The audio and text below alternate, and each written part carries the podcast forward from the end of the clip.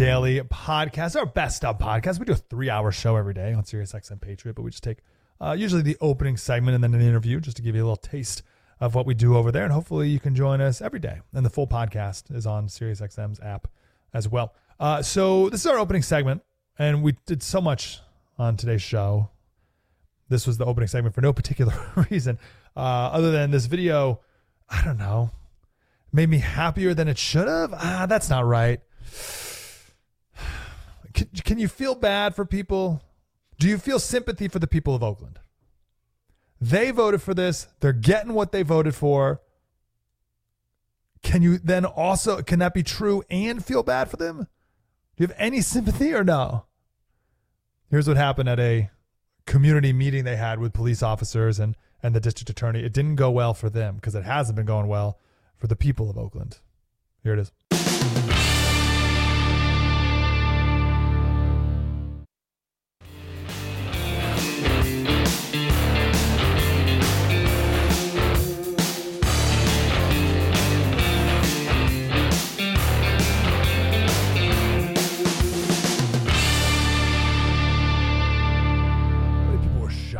Chicago this last week? I, I every Monday, I feel like I, I get this number. This number pops up somewhere in my day. And it's high, but it, I don't know what number it has to be in order to hit the threshold of me mentioning it. I guess this is the number 50. 50 people were shot in Chicago. And they're all like one or two. Th- it's not like there was a, you know, a mass shooting of the, like basically 50 different instances of people getting shot maybe not 50, 30, 30, 30, something like that. That's crazy. 50. I want to talk a little more detail about the LeBron James School in Ohio. I'll talk more about that coming up. And the point is no matter how much money you throw into a broken culture, you're never going to see anything change. Nothing's going to change until the culture changes. And we have a culture where every weekend people shoot 50 other people and, and nothing changed. Like, it'd be one thing if this happened three weekends in a row and we were finally like, all right, all right, all right, come on, come on. This happened for decades. And LeBron James comes in the middle of this and says, "Hey, let's start a new school." And 50 people get shot every weekend. Like, what's what's going to change there? And it's all ages. The first fatal shooting of the weekend, two guys pulled a gun on each other and one of them died. He, he got shot in the head. He was 61.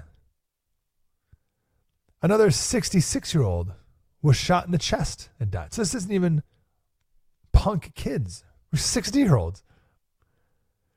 Uh, there was a 20 year old woman and a 30 year old man. They were walking down the street. They got, uh, there was a drive by, shot the guy 10 times. Another drive by shot a group of women. One was killed, eight were injured. It's like, what in the world?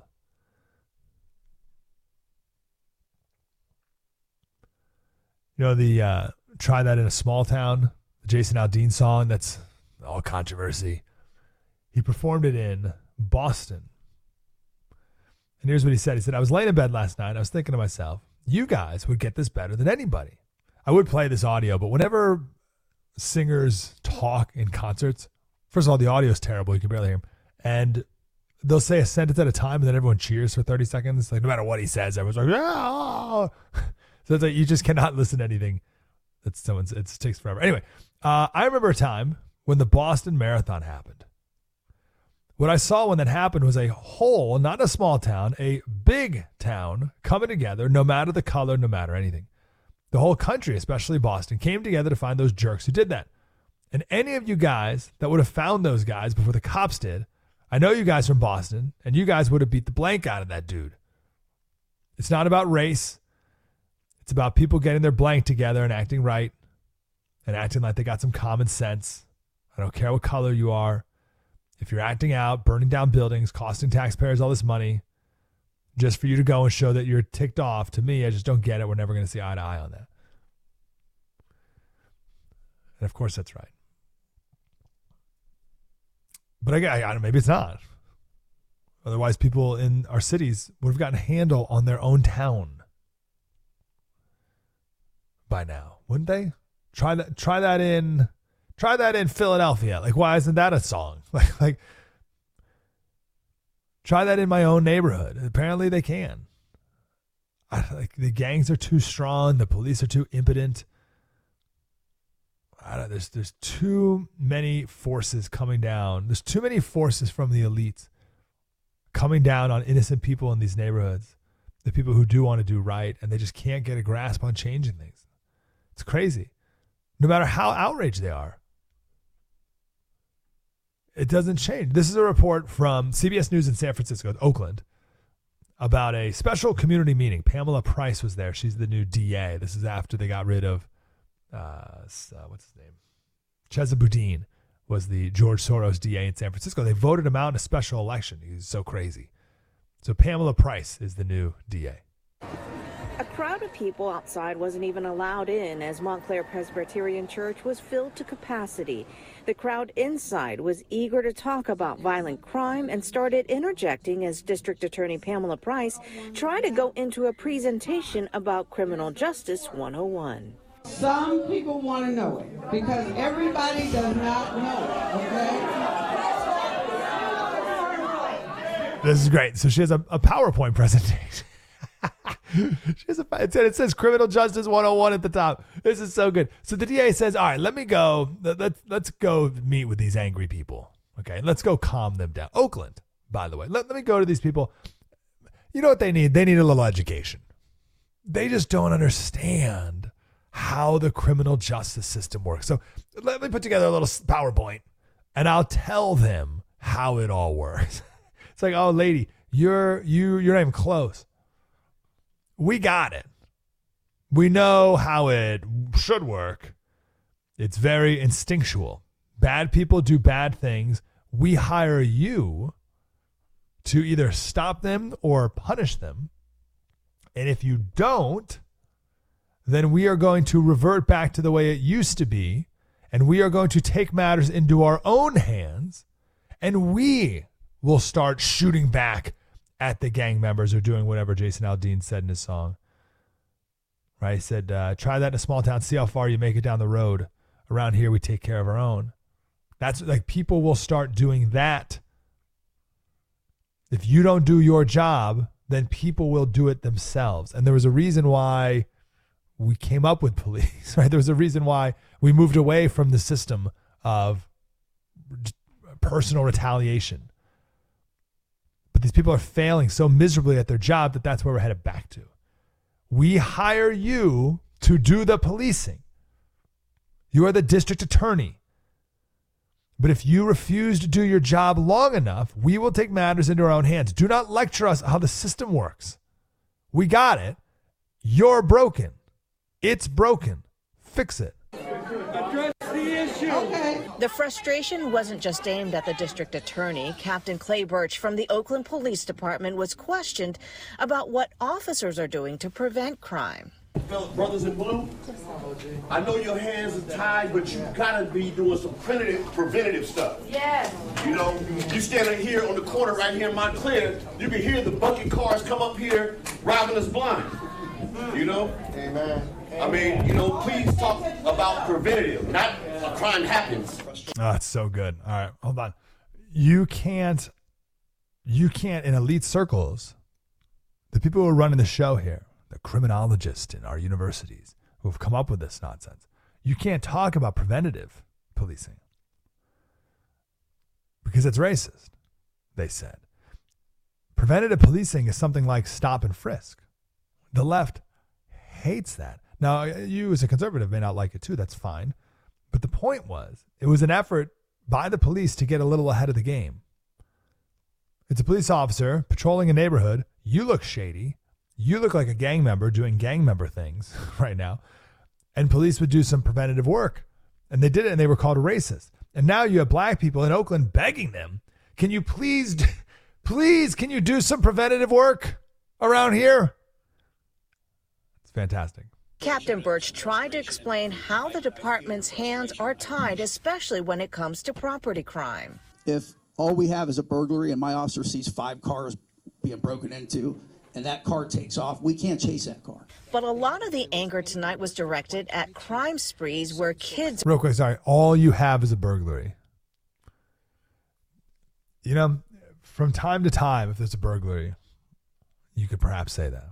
But when it's constant, when it's so constant, when your quality of life is so horrific, there's so many burglaries nonstop that people in San Francisco and Oakland leave their car doors open, like literally open, the trunks open, just to prove to people that there's nothing inside the car. Like, look, look, like I got, I'm, take what, there's nothing in here. I'm leaving my trunk open. Please just don't break my window.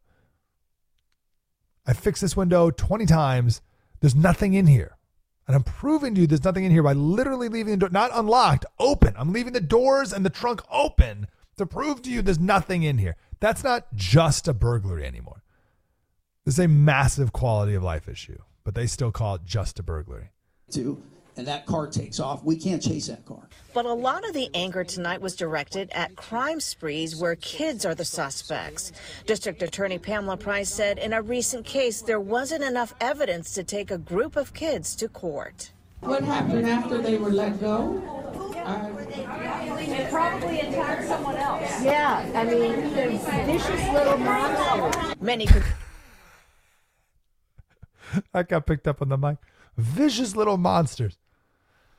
Listen, the deal is the gangs know that kids, minors, won't be tried as adults. And they can get away, almost literally, they can get away with murder. Uh, a 17 year old murder someone, 16, 15, they'll spend a year in juvenile or something, uh, let out when they're 18 or 22. States are a little different there, but uh, the gangs know to have kids, minors, commit these crimes. And then, so you got that. And then you also have just roaming kids. You have a hundred of them coming together to rob a store, like these flash mob robberies. I don't, I don't know how to stop that other than hold parents accountable for their kids. Like if this happens at 2 a.m., like what are you doing? Parents, like there's got to be some parental accountability here, like like legal accountability. Concerned residents wanted to hear more about how criminals are punished. I just want to say that there must be consequences. Yes, yes. Unreal that there are no consequences for these children. Price did talk about the movement within the state to decriminalize kids, a movement that she identifies with. One of my goals is that I will give young people hope. That because I was on doing some things that I shouldn't have been doing, but because some people believed in me, that they helped me find another way. Many residents, though, say at this point they no longer feel safe in Oakland and they want more cops. No longer feel safe. And they want more cops. That's those residents. They no longer feel safe. so here's my question Do you have sympathy for the people of Oakland? Do you have sympathy for the people of Oakland? I wonder how many of them participated in Black Lives Matter marches. I wonder how many of them were all in on the George Floyd madness. I wonder how many of them wanted to defund the police when it was the popular thing to do. Do you feel bad for the people of Oakland? Can you can you have people get what they voted for, good and hard, which is clearly what is happening here, and still feel bad for them? Are you able to do both those things or no, you can't feel bad for them. Like they have they get what they voted for and sorry, tough. Tough noogies, as we used to say when I was a kid. I haven't said that in 20 years. Tough noogies. Sorry. That's on you. Or are you able to be like, "Ah, listen, you get what you voted for, and I'm sorry. Like I feel really bad for you that this is your life right now. But or or do you not feel I don't know. How do how do you do that? Elections have consequences, and you definitely get the government you deserve. And it's great because Gavin Newsom, his whole campaign, his rebuttal, all this is that these are red states. Like, like you have uh, crime happening in uh, cities, but the cities are in red states. And you're like, yeah, no, that's that's not that's not it. Nice try, Gavin, because Oakland sure ain't. But these the elites in these towns will never change course. That's it. You'll never convince Pamela Price or any whoever the DA is in your town or whoever. You'll never convince the Democratic mayors or whoever to change course. They won't. They will not.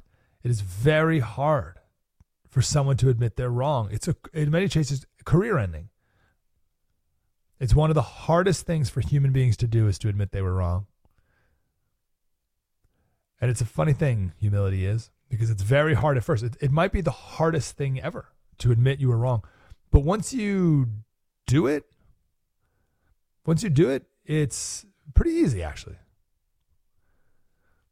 The first one's the hardest. And then once you humble out a little, you can admit you're wrong every day. And it's not a big deal.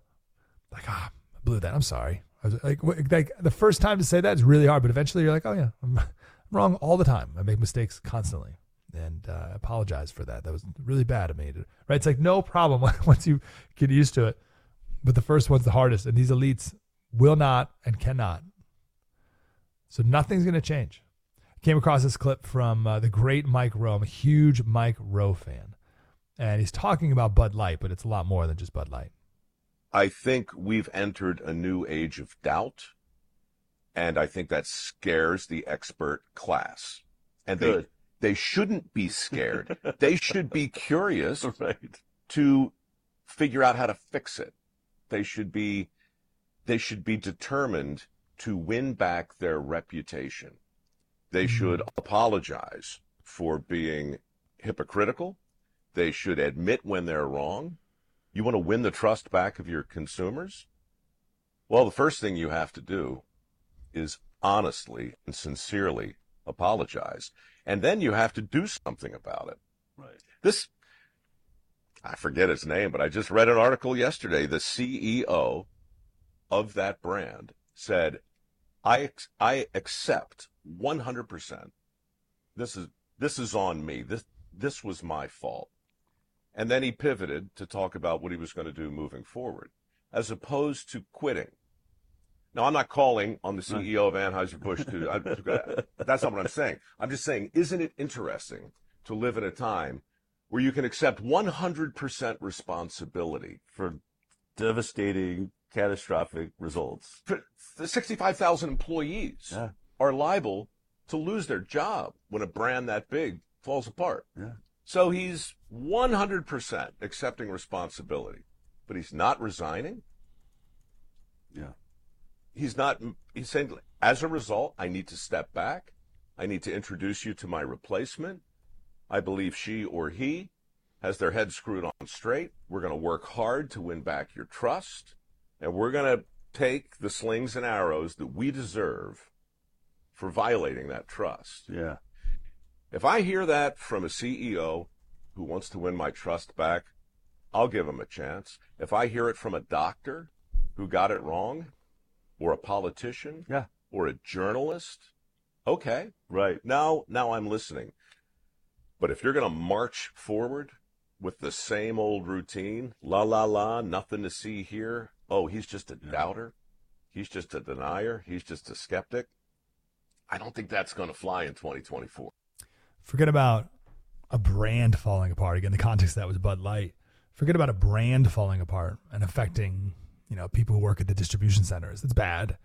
But we're talking about entire cities full of people who have fallen apart. Generations of lives ruined from progressive ideology. Not just, it's not even just policy. This isn't just bad policy but just cultural poison that has been inflicted upon millions of people. We, we can just start with a welfare system. This is all progressive stuff. A welfare system that is re- intended to replace the father and has devastated generations of families. Like that that's that's a bigger deal than Bud Light. That's all these I, I, these criminal justice experts these people who couldn't have gotten it more wrong and they continue to march forward and never change course because they have their jobs and there's a lot of money to be made. Or I should say, a lot of money to be lost if you admit you're wrong and resign. The CEO of Anheuser-Busch, he makes $12 million a year. You think he's going to resign from that?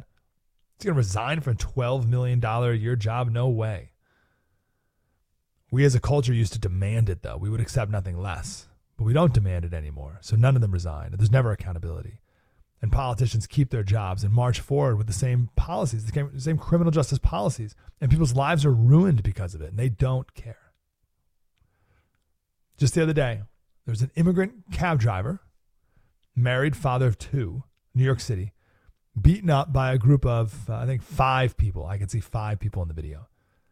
Two of them were arrested and nothing, literally nothing. 60 year old man beaten up on the city streets, nothing. He said, if they're not going to put them behind bars, this is a horrible system. I am hopeless and helpless with this system. Send the mayor the video. There's video of this. Send the mayor the video and tell him die with the shame. It's harsh, but real. How about this guy's hopelessness? You're like, oh, what do you mean? They just beat me up. They kicked me in the head when I was on the ground. Oh, they have no priors. Like, uh, they, I, there's a video of them kicking me in the head. Have no priors. Like they, they, it, they did it. They did a thing. It's on video. And like, oh well, they don't have prior. it is the current. I forget about the priors. What about the current? What about the right now? And that is hopeless feeling. Now, what is it ultimately that will get people in cities really fired up? Illegal immigrants. Who could have seen that one coming? I got another local news report, this time out of Chicago. Citizens in the Woodland uh, neighborhood, Woodlawn neighborhood, gathered to express anger and frustration over the degradation of their neighborhood after a city sponsored border crosser shelter, border crosser shelter, isn't that great? A city sponsored border crosser. That's all. They're just border crossers. Border crosser shelter opened up in an old elementary school. One woman said, I would ask that all of you go there, go out there in the night, in the middle of the night, and see what goes on. So this is at a local local uh, police department, city council meeting here. What a night, and see what goes on. What's going on, according to community members, is loitering, late night partying, littering, prostitution, and at least one fight between migrants and residents. It got a little heated. Uh, things got objects got thrown. But many of these residents say they no longer have any tolerance for the disruptive behavior by those seeking asylum here. It's making them feel unsafe. They disrespect us, they rob us, they harass us. And their patience is wearing thin. Let me say this. They got one more time to deal with it because otherwise, next time they deal with it, they're going to deal with it from the streets. We're going to take over it. Nobody's going to be able to stop us from what we're going to do to them. That's what I'm talking about. That's what comes next. That's the Jason Aldean song. That's what I'm saying. We hired you guys to do a job. You're not going to do it. Then we'll do it. We're going to take over, and you can't stop us. So take care of this now, or else we will. That's what's next. And that's not good, by the way. By the way, these are all black people at the meeting. Why can't Trump get 50% of the black, the black vote? Like, what's going on? What is going on?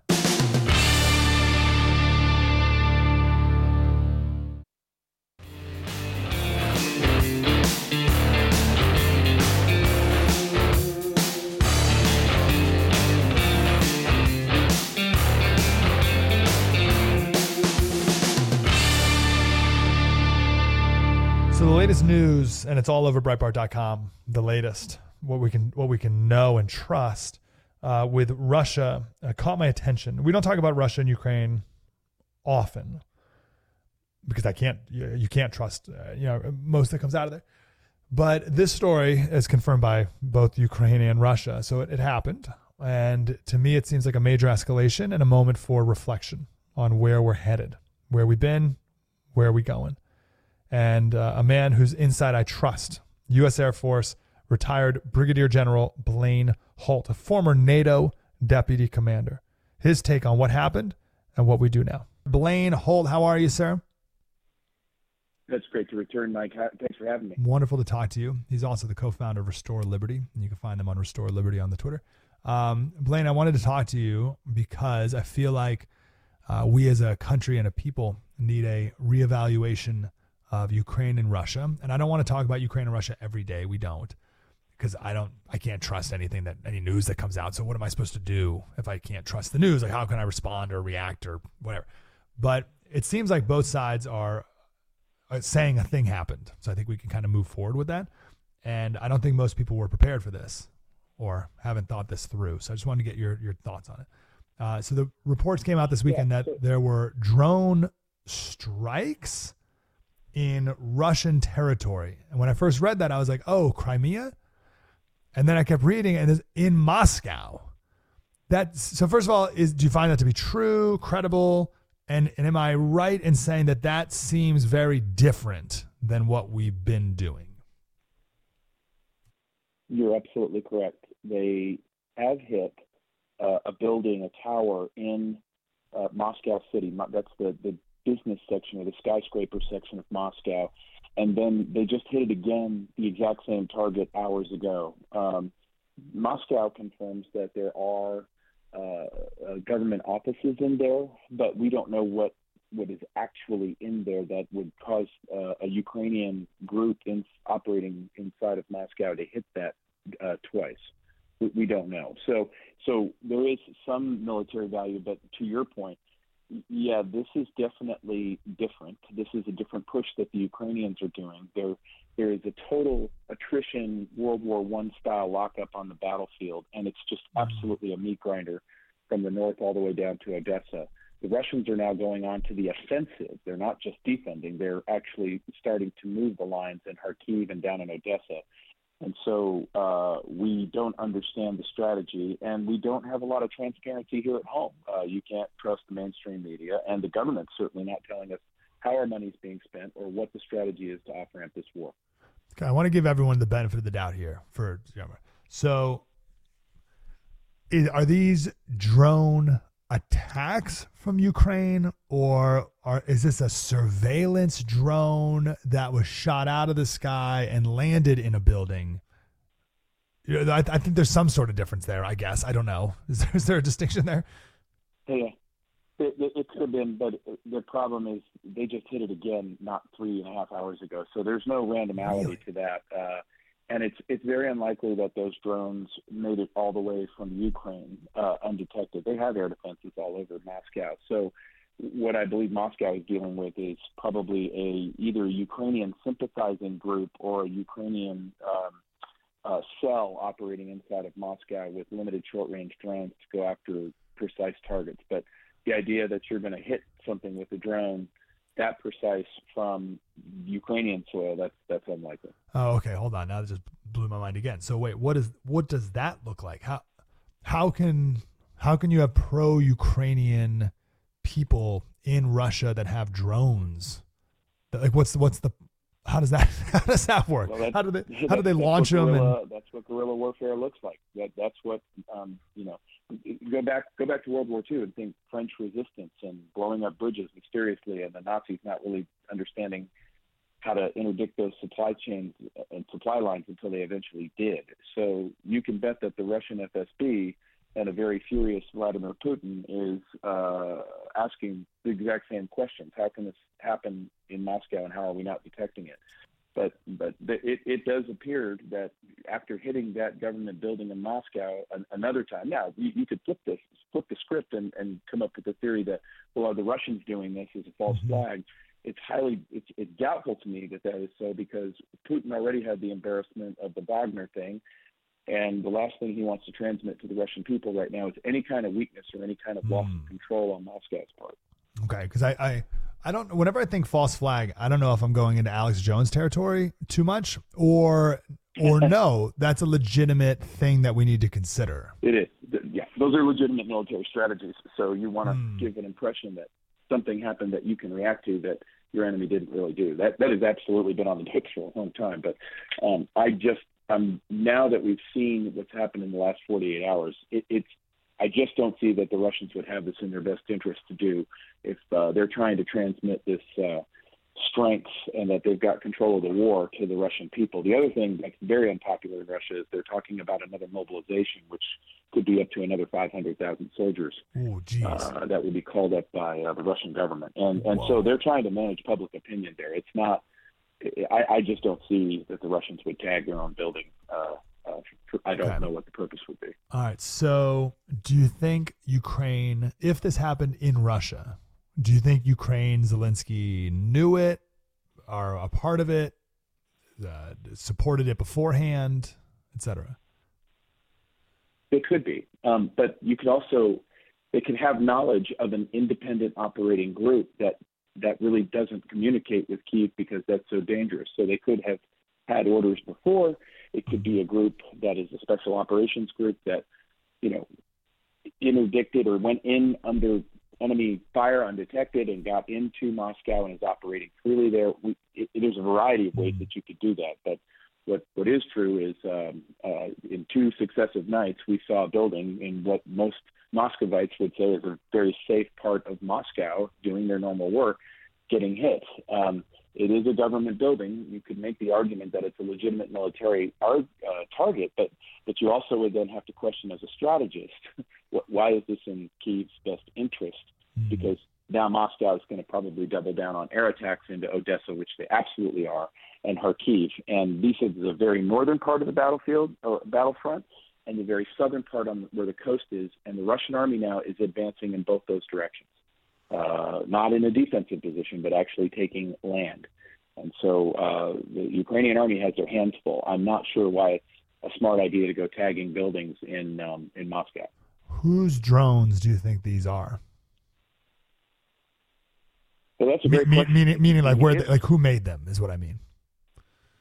Right, exactly. So if the if if the drones are NATO kit, uh, and the Russians can find out about that, if if those are Western-made drones, they're going to make a big deal out of that. But the Ukrainians have their own drones, their own drone manufacturing capability. Really?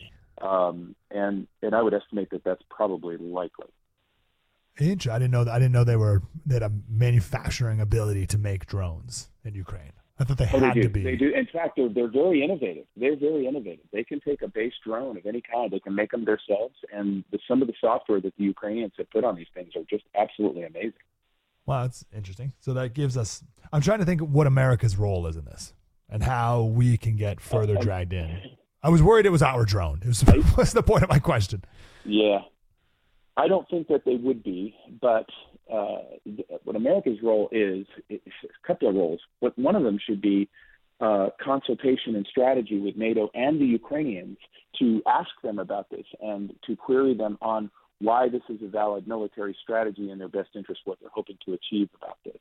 The other thing is is uh, America needs to develop its own diplomatic strategy, which has failed to do so for 18 months, about what what are the ways, ends, and means to get to the end of this war.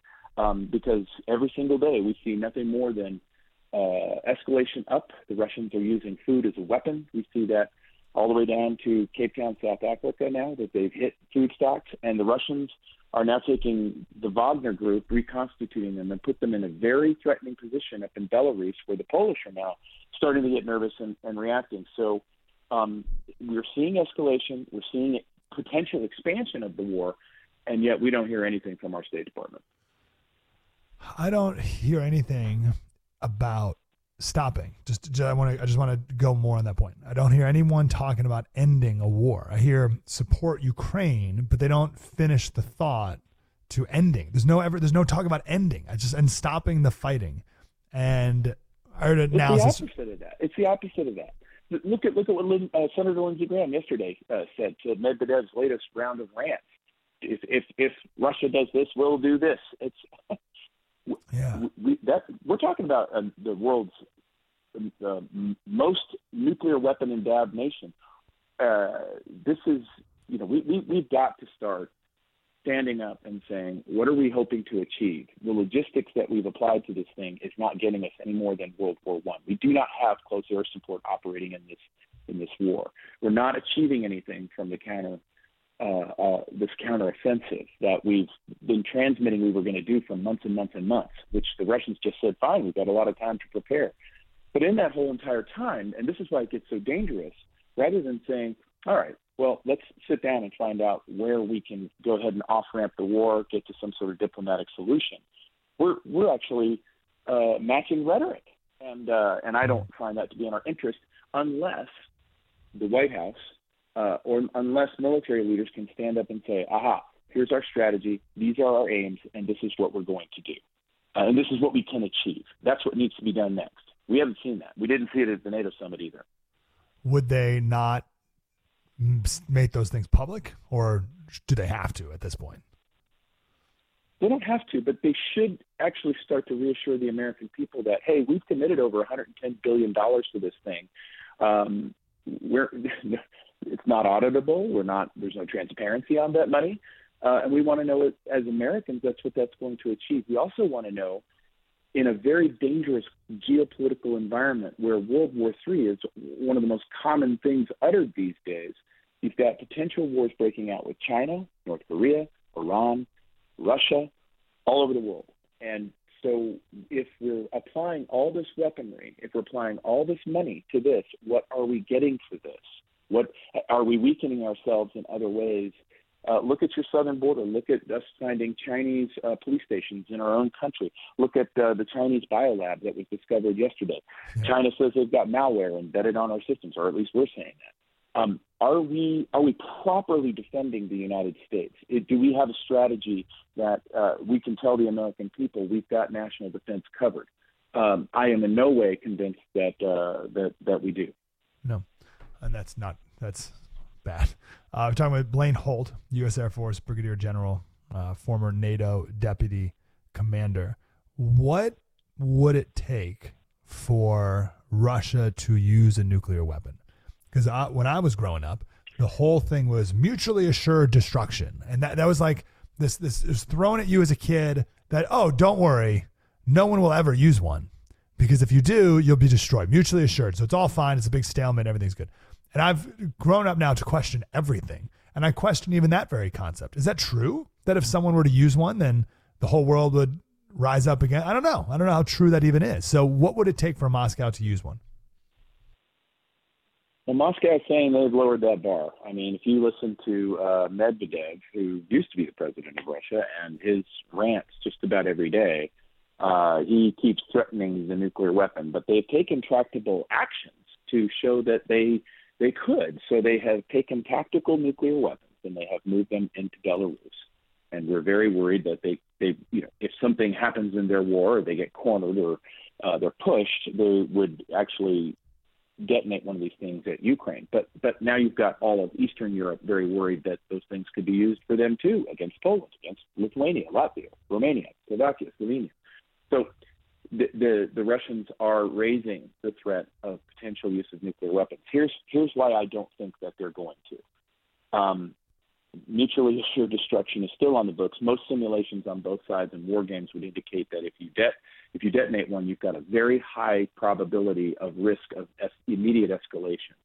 And and and so right now, at least for right now on the battlefield, we see the Russians actually turning the tide and pushing and taking ground. I don't see a Russia that feels like it's successful on the battlefield in Ukraine turning to nuclear weapons, but they certainly are not shy on threatening them, and uh, and folks uh, over here are not shy on threatening right back, which I find to be very irresponsible. We need to we need to start upping our game on the diplomatic front. But you think mutually assured destruction is still a strong deterrent? Um, it's less so than when we were kids. Uh, today, what we're worried about is the proliferation uh, amongst nations where that won't mean much at all. So, Iran is on the eve of getting nuclear weapons. Uh, North Korea has nuclear weapons and want, now wants to be recognized as in the so-called nuclear club. Uh, I don't have any confidence that those regimes would ever responsibly um, respect mutually assured destruction doctrine and uh, and and so that's that's where we're at. So no, what they you know the, it, it's called MAD, mutual assured destruction. I think that that's far less comforting than when you and I were hiding under desks in the yeah, uh, exactly. yeah yeah yeah. Hmm. Interesting. I'm just trying to think work, of. By the way, I'm trying. I'm trying to think of. Yeah, right. Of course. I was trying to think. Of, trying to think of our current political s- situation. Uh, and you talked about just weakness at home and lack of protecting home. And if, if Russia used a small tactical nuclear weapon in some field in Ukraine, I just see I see uh, the political people like, well, well, you know. And then once they like, we can't. What are we gonna do? It's a field. It was no big deal. It's a tiny bomb. There's regular bombs that are bigger than this bomb. So now, okay, well now that door's been opened. Now we now you can use certain types of nuclear weapons in certain places, and it's okay. You know what I mean? Like I, I see them like slowly escalating nuclear weapons. I don't see them dropping a, a, a hydrogen bomb over Kiev. That would be bad. I mean, like obvious, but slowly ramping it up. Right? Wouldn't that be a play? Has that been war gamed? I don't think. Yeah, I don't think that they'd ever get the chance to uh, calmly uh, uh, de-escalate everybody's concern over a 10 kiloton weapon being detonated in Ukraine. Here's why. You've already got European populations across the entire continent who are waning in their support for the war, who are uh, undergoing crushing problems economically and their own uh, immigration problems that uh, are right up there with ours. Uh, there is violence that it's all over Europe. You see, you saw French start to France start to burn again with protests. You add into the mix um, a nuclear weapon detonating on the European continent, the populations will absolutely erupt. They, the, the protests will be something fierce from that, and it will also be on the Russian side as well. So there's just a cauldron of events and, and what we call cascading effect, uh, effects or second and third order effects that you don't know what's going to happen. Um, the sensitivity to a nuclear detonation, I think, around the world would be just something quite astonishing. Okay. And I just don't think that you'd be able to get a say a John Kirby up on a podium and go, now, now, now, we're we're all okay. Okay. okay. All right. That's good. Not see it go that way. Uh, last question for you. You have uh, 60 seconds to talk to the president. What's your first most important piece of advice right now with this situation? it would be, sir, we've got to get to an off ramp strategy. We've got to absolutely look at the resources that we've applied to this, and we have to find out if geopolitically in this world, um, does this meet our interests in terms of our national security? Um, we we have to find a way to get to the end of this war because we're facing other threats around the world, and we've got to use our very very scarce resources appropriately to those ends. Former NATO Deputy Commander Brigadier General Blaine Holt. Blaine, thank you for being here. I hope every time something, at least from my perspective, seems like it escalates and people aren't talking about it enough, I hope we can give you a call and you can give us some more insight. I'm always at your service, and thank you for having me. It's an honor. Thank you. Restore Liberty. Uh, he's the co-founder of Restore Liberty. You can find them on Twitter and online, of course. Restore Liberty. Brigadier General Blaine Holt. Fantastic.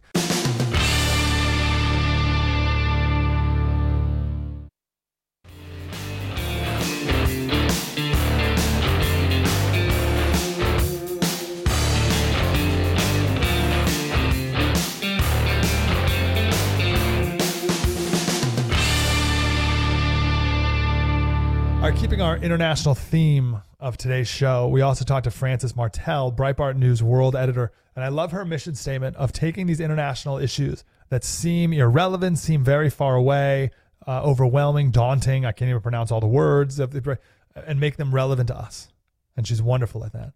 And what happened in Niger the other day caught my attention because that's a real insurrection. We've been told that there was an insurrection in America attempt two years ago, and that's total nonsense. Here's a real insurrection in Niger. And what does that have to do with us? And one thing she didn't mention, and she messaged me afterwards, is we have two American military bases in Niger. We have two U.S. military bases. What does that mean for those bases and the people on them, the Americans on them, now that that country is run by uh, the military dictatorship? And then what will happen next? Here's Frances Martel. Frances, how are you? Doing great. Thanks so much for having me back. I want to run to uh, Niger first in uh, say western or central western Africa. Uh, and I saw this the other day, and I thought of you to give us some insight into what's going on here. So, for, for if maybe you can bring it, make it relevant to uh, an American driving down the street right now, like that'd be great. Uh, but if not, I still yeah, think yeah. This is exactly what my job is: is to Yeah, but- make these like obscure foreign conflicts relevant to you. Um, so um, yeah, so like you said, this is an actual insurrection, and what that looks like is you are watching the nightly news with your family, and a bunch of soldiers just show up on the in the studio and start talking about how your government no longer exists. Um, so that's what happened to the people of Niger last week on Thursday. Um, a bunch of military uniform guys just show up on TV, say, We've kidnapped the president, there's no more president, we're taking over. Um, and so far, the president, we believe, President Bazoum, is still uh, in his palace kidnapped. Um, we believe he's safe because he's been able to speak to several foreign leaders. Um, but we don't really know what's going on with him and the people running the country. Um, so check this out. The head of his presidential guard has declared himself the president. So talk about a backstab, right?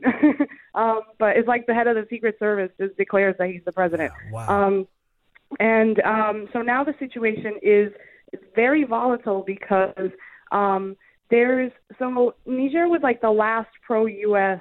government in that region. Um, Mali and Burkina Faso, which were nearby, um, they had very similar coups in the past two years. I think Guinea also had a, a coup like this where you're sitting in your house and the, the soldiers just appear on TV and that's it. You know, you live in a in, in a military dictatorship. Um, so the countries around Niger that are not like that, Nigeria, Ghana, um, all these West African countries, came out on Sunday and said, if you don't reinstate the democratically elected president, we could invade your country. Um, so now they're talking about a military invasion of Niger. And Mali and Burkina Faso, which are military dictatorships, came out and said, if you invade, we're going to get involved. Um, so now you have a World War One powder keg situation. Wow, super. So what what are the first two countries you mentioned? Nigeria and what else? Nigeria and Ghana. There's a few other smaller ones that are that, just that sort of West Africa cluster. Okay, Um, so it's so called ECOWAS, the the um, Western African States Coalition. okay, so are those are Nigeria and Ghana? That's, here I am in my very American mindset. Are they the good guys who are saying, "Hey, we're gonna go. If you guys don't get this figured out, we're gonna go into Niger and help you out and and help provide stability"? Or are they still kind of like, "No, no, we're just gonna go. We're gonna take you over and make you our own now." No, no, they're going to go invade and overthrow the soldiers and put the president who was elected back in power. Got That's it. Okay. So, all right. So, so they they're on pro stability, I guess, or whatever. Is that kind of? A, but, yeah, and but- and they're the countries that are most friendly to the United States. Like we give millions of dollars to Nigeria and to Ghana for stability reasons. Um, so they're kind of like our buddies in the region. Okay, interesting. Now, so okay, so but then you said Mali and Burkina Faso, who are the bad guys. Again, uh, this is not uh, you know good, bad, whatever. But they're they're like whoa, whoa, whoa, whoa, whoa. You you go in there, then we're going in, and we are going to what? We're going to make it our own, or we're going to support the military coup. They're going to support the military coup because those governments also came about from military coups. The the Burkina Faso coup was in November, so it's very very fresh. Wow. Okay. So this is um, a good portion of Africa. I wonder, do you have anything off the top of your head about like what this looks for like population of Africa or geographic size of Africa or geopolitical importance of Africa? Uh, this these these countries that you're speaking of right now. Like what what is the size of the powder keg, if you will? Um, so the big the the big uh, problem here is Nigeria because Nigeria is the biggest economy in Africa and it's simply gigantic. It's just if Nigeria gets involved in a regional war, then you're destabilizing the entire continent. You're creating a huge migrant crisis for Europe. Um, that's that's the big question mark here. Um, Niger is big geographically and it has uranium. That's the big. Um, so Niger was a French colony, um, and so Fra- France uses a lot of nuclear power, and they get a lot of the uranium from Niger. Um, that seems like it's not going to happen anymore because the military coup people do not want to be friends with France Yes. for obvious reasons. France colonized them. Um, so that's a, another, you know, question mark. You're destabilizing European energy because where's France going to get uranium now? Um, and then you've got, but it's not a big population. So Niger and Chad and, and Burkina Faso to a certain extent too, um, and definitely Mali. These are like desert regions. These are very dry places. These are not places anyone's having any agricultural marvels happening. So they have to sell things like uranium. So it isn't a lot of people, but it's a lot of um, kind of really sensitive economic and political um, ties that are being, you know, potentially cut here. Very interesting. Okay. Uh, and if you, I think the closest, correct me if I'm wrong, to uh, why do I care? Is you mentioned migrant crisis, like like w- when we are a part of destabilizing Libya, it, it was very easy to say, well, who cares? It's Libya, like whatever. And then you're like, oh well, okay, well, talk to Greece and Italy and like the rest of Europe about destabilizing a country and what that means to them and therefore us. Uh, so that's one thing that I haven't thought of yet is is a is a migrant crisis. That's not good. Again. Yeah, that's very potentially possible. And the other factor here is Russia, which I, I um, sorry it took me so long to even get to this, but um, Burkina Faso and Mali, uh, those uh, coups were pro-Russian coups. Um, the Wagner people, the mercenaries, they're very active there. Um, the head of, of Wagner, Prigozhin, who was the guy who staged his own insurrection um, a couple of months ago and failed, he came out and he supported the coup and he was like, wink, wink, you know, if you need any more mercenaries, I'm here for you. So the Russians have a lot to gain here too. That's another part of this puzzle. And it's also, you know, we've spent the past year being told that there could be another world war because of Ukraine from people who are very Eurocentric in their thinking, right? Like if it happens in Europe, it matters. If it doesn't happen in Europe, who cares? Yeah. Now we have a situation that I think is way closer to becoming a world war. You know, if Nigeria decides to send troops into Niger and that triggers Mali sending potentially Russian Wagner forces into Niger, then you've got that's a world war. And that to me is much more likely than Russia nuking anybody Oh, right now. So that that's the big, you know, why Yeah. should you care? Well, there's definitely a uh, I don't know if it's an American mentality or a Mike Slater mentality of oh geez, Africa, what a mess. My um my Uber driver just the other day was from Ethiopia, and I'm talking to him about life in Ethiopia, and he's like, "Oh man, it's just a disaster." So I'm very like, whatever, Africa. Like, sorry guys, but China is intimately involved in Africa. Mhm. Uh, and many, as you said, Russia intimately involved. Like for some reason, other countries around the world find great importance in Africa, and I feel like we dismiss Africa to our own peril. Absolutely. And and I think this comes from and you know, I remember like before I got into this business, I had the same attitude of I'm never going to figure that out. It's a huge mess. I'm never going to figure out what's going on in Africa. Um and I don't think I'll ever figure out enough to help fix it, especially. Um but what really got me to to sort of think more about it is the reason it feels like that is that our media, our establishment corporate media doesn't want to talk about Africa, doesn't want to talk about Latin America because they went you know, they're in communities that are European dominant. They went to fancy colleges where they learned, you know, about Francis Fukuyama and the end of history and how the Russians are the only bad guys.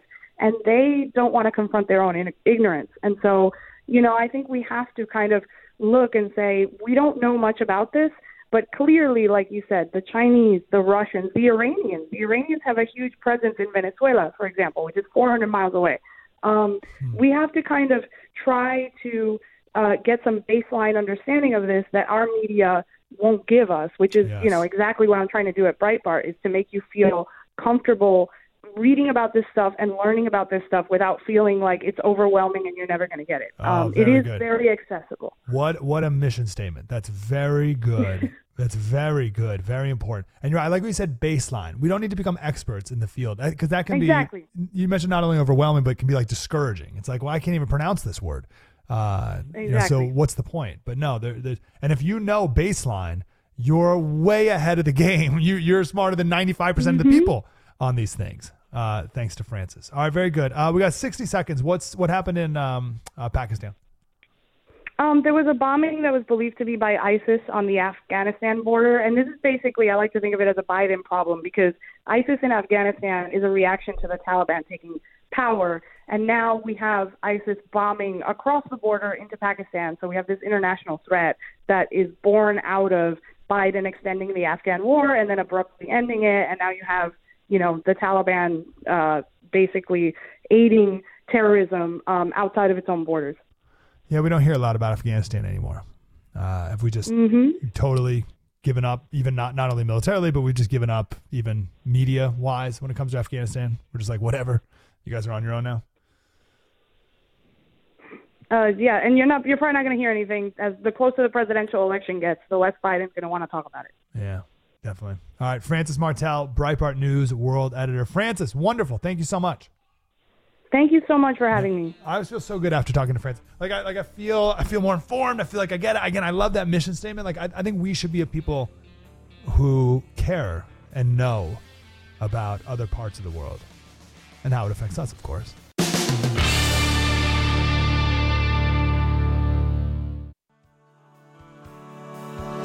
I'm American made. I got American parts. Thanks for listening to Breitbart News Daily. Again, the whole show is on SiriusXM Patriot every morning, 6 to 9 a.m. We put the whole podcast up there as well. Uh, but hopefully you enjoyed just a little taste here on Breitbart News Daily. Uh, coming up tomorrow, we'll give more details because every day it's getting worse for old Joe. Give more details on that closed door testimony from Devon Archer. Great character name to jump in the, the mix here. Uh, Devon Archer. And what he says was Joe's involvement with Hunter Biden's corruption. Seems like it's not just Hunter Biden's corruption anymore. That's on tomorrow's show. Hope you can join us.